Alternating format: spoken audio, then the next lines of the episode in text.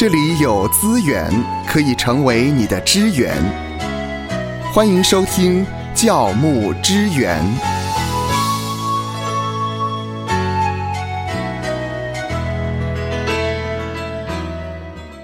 在上个礼拜的教牧支援，我们讨论到，如果在教会里面有心理或者是精神疾病的弟兄姐妹，我们该如何的来牧养他们？那么在这一集的教牧支援，我们将尝试的来讨论，如果是教牧人员自己本身，或者是您的童工，他有心理或者是精神疾病的时候，我们该如何的来处理？很荣幸的再一次和夏乐老师，我们一起来探讨这样的话题。教务人员会不会有心理疾病呢？我想应该是会有的，因为人人呃都会感冒。像心理疾病的话，它就像是心灵的感冒一样。似乎在信徒的眼中，教牧都是恩典的一个祝福管道，是富有爱心，也不会软弱的。但是事实上，它并不是这样。因为呢，信徒对于教牧人员的期望很高，而且呢，教牧人员通常身负使命，侍奉的果效呢要向上帝交代。这样一来呢，就更容易产生心理压力，比其他行业有更高的一个身心疲惫的指数。这一点呢，呃，芳华非常的相信，因为呢，我们曾经做过一项的调查。事实上，担任牧师或者是呃教牧人员，他们的心理的压力呢，是比一般的职业来得更高的。没错，因为事实上，牧师也是普通人。嗯，教牧人员呢，面对会有的一些，比如说教牧辅导的工作。身心呢疲惫，甚至有研究发现呢，教牧人员比其他助人的行业有更高的一个身心疲累的指数，嗯，可谓呢压力爆棚。那教牧人员呢患上抑郁等这些心理啊精神疾病的个案也不少。经过精神科研究显示，甚至指出了一个令人震撼的事实：是在教牧领袖当中，有沉溺问题的，比如说性沉溺者，其实为数不少。情况呢，其实也蛮急需正视的。嗯，是我们来看一些比较新，而且是这几年举办的，或者是考察研究的机构发表关于教牧人员罹患心理或精神疾病的一些研究的数据。基督教论坛报在今年的八月有一份的报道，公布了一份关于美国基督教教会面对和回应精神疾病的调查。以及牧者和弟兄姐妹提供帮助的经验，包括了牧师本身的身心健康的探讨。令人惊讶的是，这项的研究数据显示，有将近三成的牧者受到精神疾病的困扰。那这份研究分析了精神疾病如何影响牧者的健康。有百分之二十六的牧者说，他们自己受到某种形态的精神疾病的困扰。那么，其中有百分之十七有经过医生的诊断，百分之九是没有诊断的。百分之七十四的牧者说到自己从未有过任何的精神疾病。那么，相较于二零一四年的数据显示，被精神疾病困扰的牧者的比例。没有明显的增加，但是经医生诊断的数字上升了百分之十二到百分之十七。所以值得留意的是，在四十五岁以下的牧者的群体，有百分之三十七最有可能表达自己正被某一种的精神疾病所困扰。不只是基督教论坛报在二零二二年八月所出的这一份报告，我们接下来还可以看到，就是在二零二二年的十月，香港也举办了一场名为“信徒群体精神健康的牧养”的一场公开讲座。那在讲座中的第一个部分呢，他们的专家学者首先分享了啊，他们以香港福音派教会教牧同工为主要研究对象的一份一份报告。那这份报告里头有总共其实应该是六百多份，但是其中的一百六十九份是来自教牧童工。这份报告研究的目的在分析当地的牧者精神健康素养的数据，而且呢比对外国教牧相关的数据，用这样的方法来衡量当地牧者的一个精神健康的素养的情况。那他们对精神病患的认识和提供协助的能力如何？而且他们也进一步的探究影响牧者精神健康素养的一些成因是什么，尤其是宗教和灵性相关的信念，以及在其中发挥的作用，进而在探讨教会可以如何来做出回应。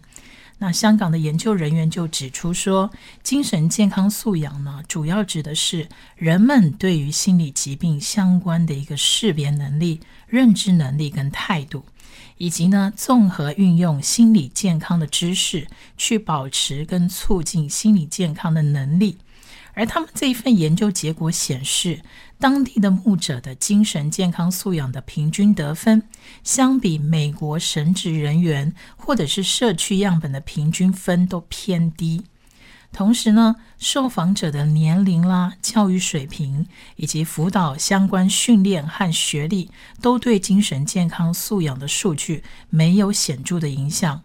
而教牧呢，对心理疾病的这个信仰解读，跟属灵的层面的认知跟态度，跟他精神健康素养的状况是紧密相关的。嗯，我们再来看到加拿大，大约是在二零二零年的一个研究的数据。呃，在加拿大，精神疾病近年来是不断的增加。根据加拿大。精神健康协会的估计，每五个加拿大人当中就有一个会罹患精神或者是心理疾病。最普遍的呢是抑郁症以及焦虑症。而世界卫生组织估计，抑郁症将于二零二零年成为世界的第二大杀手，它仅次于心脏疾病。那许多的基督徒在面临心理疾病的时候，会找牧师来寻求帮助。那但是一个由加拿大牧者关怀中心发起的问卷调查，却掀起了一些令人不安的趋势。那这个趋势就是一份由三百多位六个不同教派牧者所填写的一项问卷调查，在这当中就显示出。曾经被医师诊断为有抑郁症的牧者，比一般人呢要多了两倍。哇，更糟糕的是呢，这个数据很可能低估了实际的状况，因为调查中心也显示，罹患严重心理疾病的牧者当中，只有一半会寻求协助。那很明显的就是牧者的心灵健康的确是值得我们关心跟重视的。包括在多年以前哦，许多心理跟精神疾病研究的群体就发现，精神病患越来越普遍，尤其是抑郁症。那世界的卫生组织，还有世界银行，嗯，以及哈佛大学的一个调查，叫《疾病所带来的全球损失》，估计说呢，抑郁症在二零二零年就会成为全球第二普遍的疾病，在未来二零三零年也会成为第一大负担很高的一个疾病。是我们看到这以上的这一些报告显示，我们对于心理或者是精神疾病这个部分呢，要相当的重视它。特别是牧养教会的这些牧者们，他们可以说是高危险群了。是的。看完这些相关数据呢，我们可以知道，全球牧者大致上都无法幸免于难哈，都为都受到这些抑郁症啊，或者是这些焦虑症，或是其他的心理跟精神疾病所苦。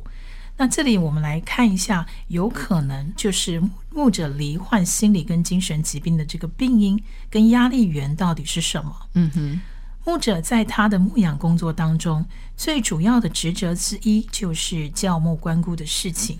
那会友们呢？最期待得到牧者协助的议题，大致上是八项，嗯，啊，包括了家庭冲突、亲子关系、医疗病痛、灵命枯竭、精神疾病、情绪管理、人际关系、经济压力等。那牧者呢，要面对会有这么多面向的期待，如果牧者做不好，就会不停受到压力的一个侵蚀。那实际上呢，不只是前面的八项压力源，许多的因素呢都会危害牧者的健康，包括了工作时间过长、休息不足，如同那些医疗人员一样，牧者被教育要关注他人的需要，但是在关心人的过程当中，却往往忽略了自己身体跟心灵的需求。那为了照顾会友或拓展施工，甚至呢应付自己的一个罪恶感，许多牧者呢忙到没有时间固定做运动，没有个人安静以及灵修的时间，更别说休闲放松了。其实呢。大家都公认牧会以及教会施工是很复杂的一个服饰。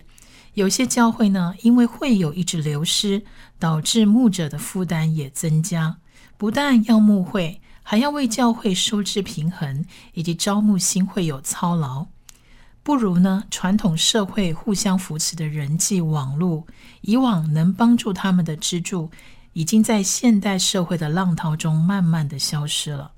如同大多数牧师家庭呢，几乎都是双薪家庭，因此夫妻除了忙于全职工作之外，还得照顾小孩，还得关心年老的父母，还得做家事，有时还得应付会有三更半夜的突发状况。不晓得刚才我们所提到的上述这一些牧师们的压力，或者是童工的压力，有多少是提到了你自己，而且你深有同感呢？面对这一些的问题，呃，我们该如何的来应应呢？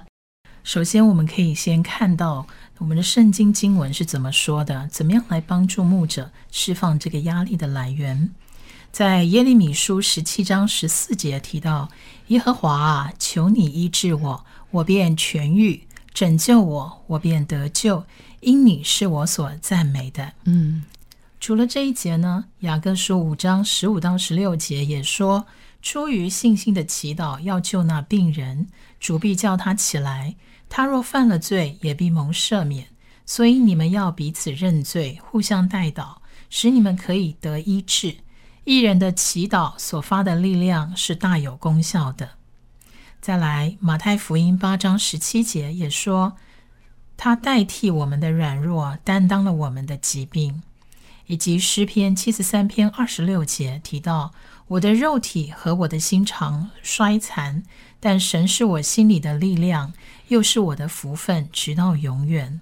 是的，神的话是大有能力的。神的话帮助我们，安慰我们，我们也可以支取神的话，相信神必要拯救我们，脱离病痛的捆绑。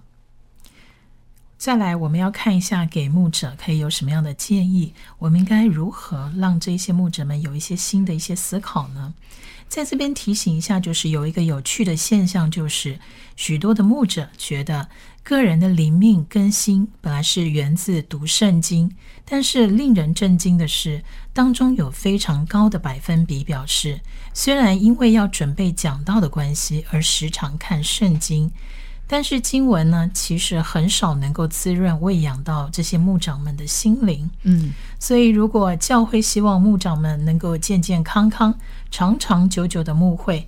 该从哪里做起呢？以下大概有几个大的方向，就是第一个，牧者要记得自己在神面前的身份。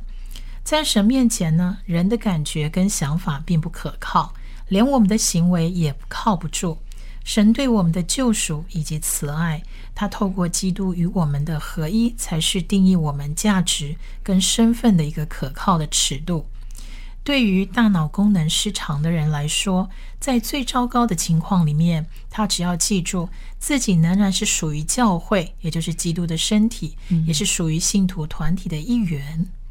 第二点呢，精神疾病并不是什么羞耻的事情。牧师呢，他不是一叶孤舟，他不需要孤军奋战。精神疾病其实在这个时代是常见的疾病的其中一种。就好像，比如说，我们得了癌症，我们无需要顾虑什么，就可以公开谈论身体上的这种疾病一样。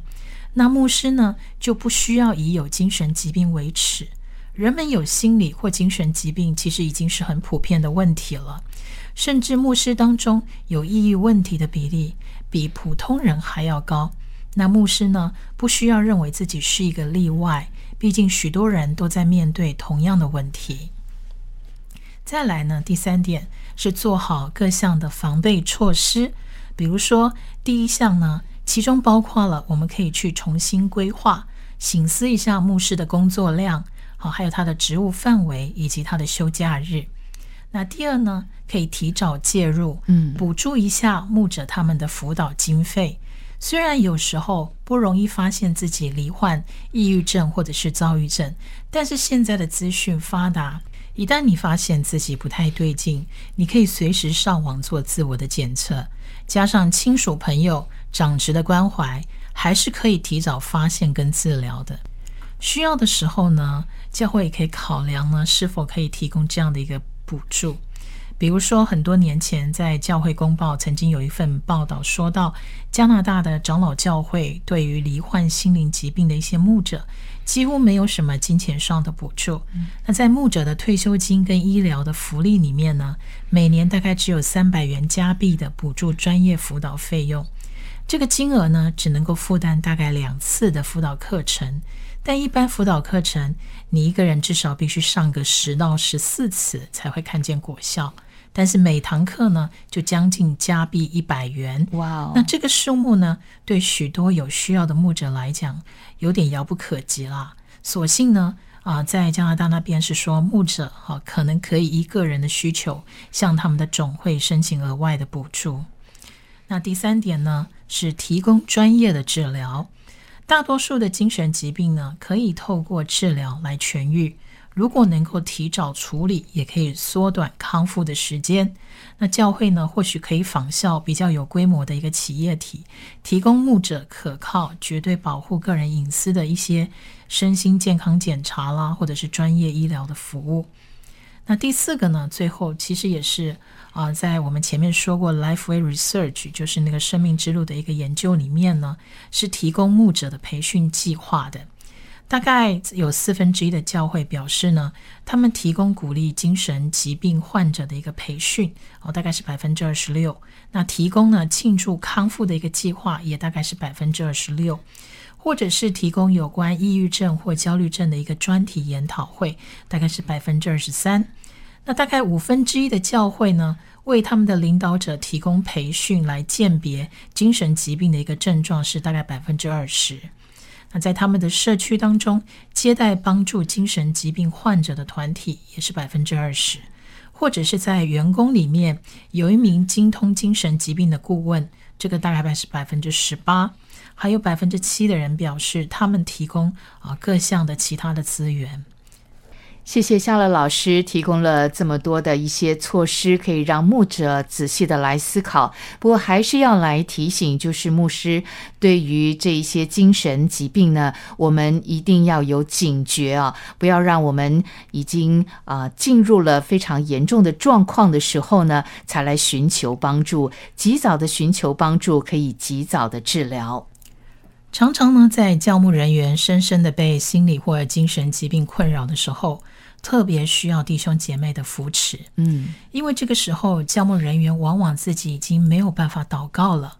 弟兄姐妹，千万不要在这个时候啊、讲一些不是很有帮助的话，比如说你对着牧长讲说你自己是教牧人员，你应该知道祷告的重要性，怎么可以不祷告呢？等等。大脑生病呢，已经是不能的问题，而不是不为的问题。比如说，兴旺爱的论坛有记载过一份报道，他提到了一本书，叫《黑暗是我唯一的陪伴》，作者呢是一个叫 Meg Wright 的一个女性作家。那她呢是一位被圣公会案例的神职人员，她从第二个孩子出生后不久就患了严重的躁郁症。多年，他在狂躁跟抑郁之间挣扎，进出了精神病院很多次，他非常痛苦。他呢，从自己患病，还有治病的医学现实，以及他神学的个人应用的角度来思考基督徒呢患精神疾病的一个原因跟目的，才写下了啊、这一本叫做《黑暗是我唯一的陪伴》的这本书。那他提到呢，忧郁症是大脑功能失灵，跟其他的身体病患并没有什么不同，只是呢，在华人的文化里头呢，把这种疾病归为另类，认为说好像是格外羞耻跟讨厌的事情。那基督徒呢，也常把抑郁症看作是属灵的问题，好像只要用信心就可以了。但是即使你能够轻而易举地扫除一切抑郁症患者一切的信心障碍，但是他已经受损的一些生理系统，还是需要一些时间来康复。而且呢，已经引发的一些生理方面的问题，是可以用药物来帮助的。抑郁症发作的时候呢，人感觉不到盼望，好像被一片黑暗笼罩。作者说到呢，他感到被神抛弃了。即或他不能确定神是否抛弃他，他也已经快自我弃绝了，因为他实在受不了了。他每时每刻都在跟自杀的念头搏斗。一个平时最有信心的基督徒，在这样的光景里头，唯一能够指望的，其实就是弟兄姐妹的扶持，为他祷告，以别人的信心来拖住他自己，因为他自己实在已经无法祷告。这种是感觉的失常，而不是灵魂的失丧。听到这里呢，芳华就想到，如果在你的身边有这样的牧者，或者是呃有这样的童工的话，那他确实会需要你的帮助，让你成为他的带导的伙伴，陪他走过这段黑暗痛苦的时期。相信经由你的陪伴，经由你的一同的祷告，能够带他们走出黑暗。愿神赐福收听节目的你，就让这一次的教牧支援成为你侍奉的资源。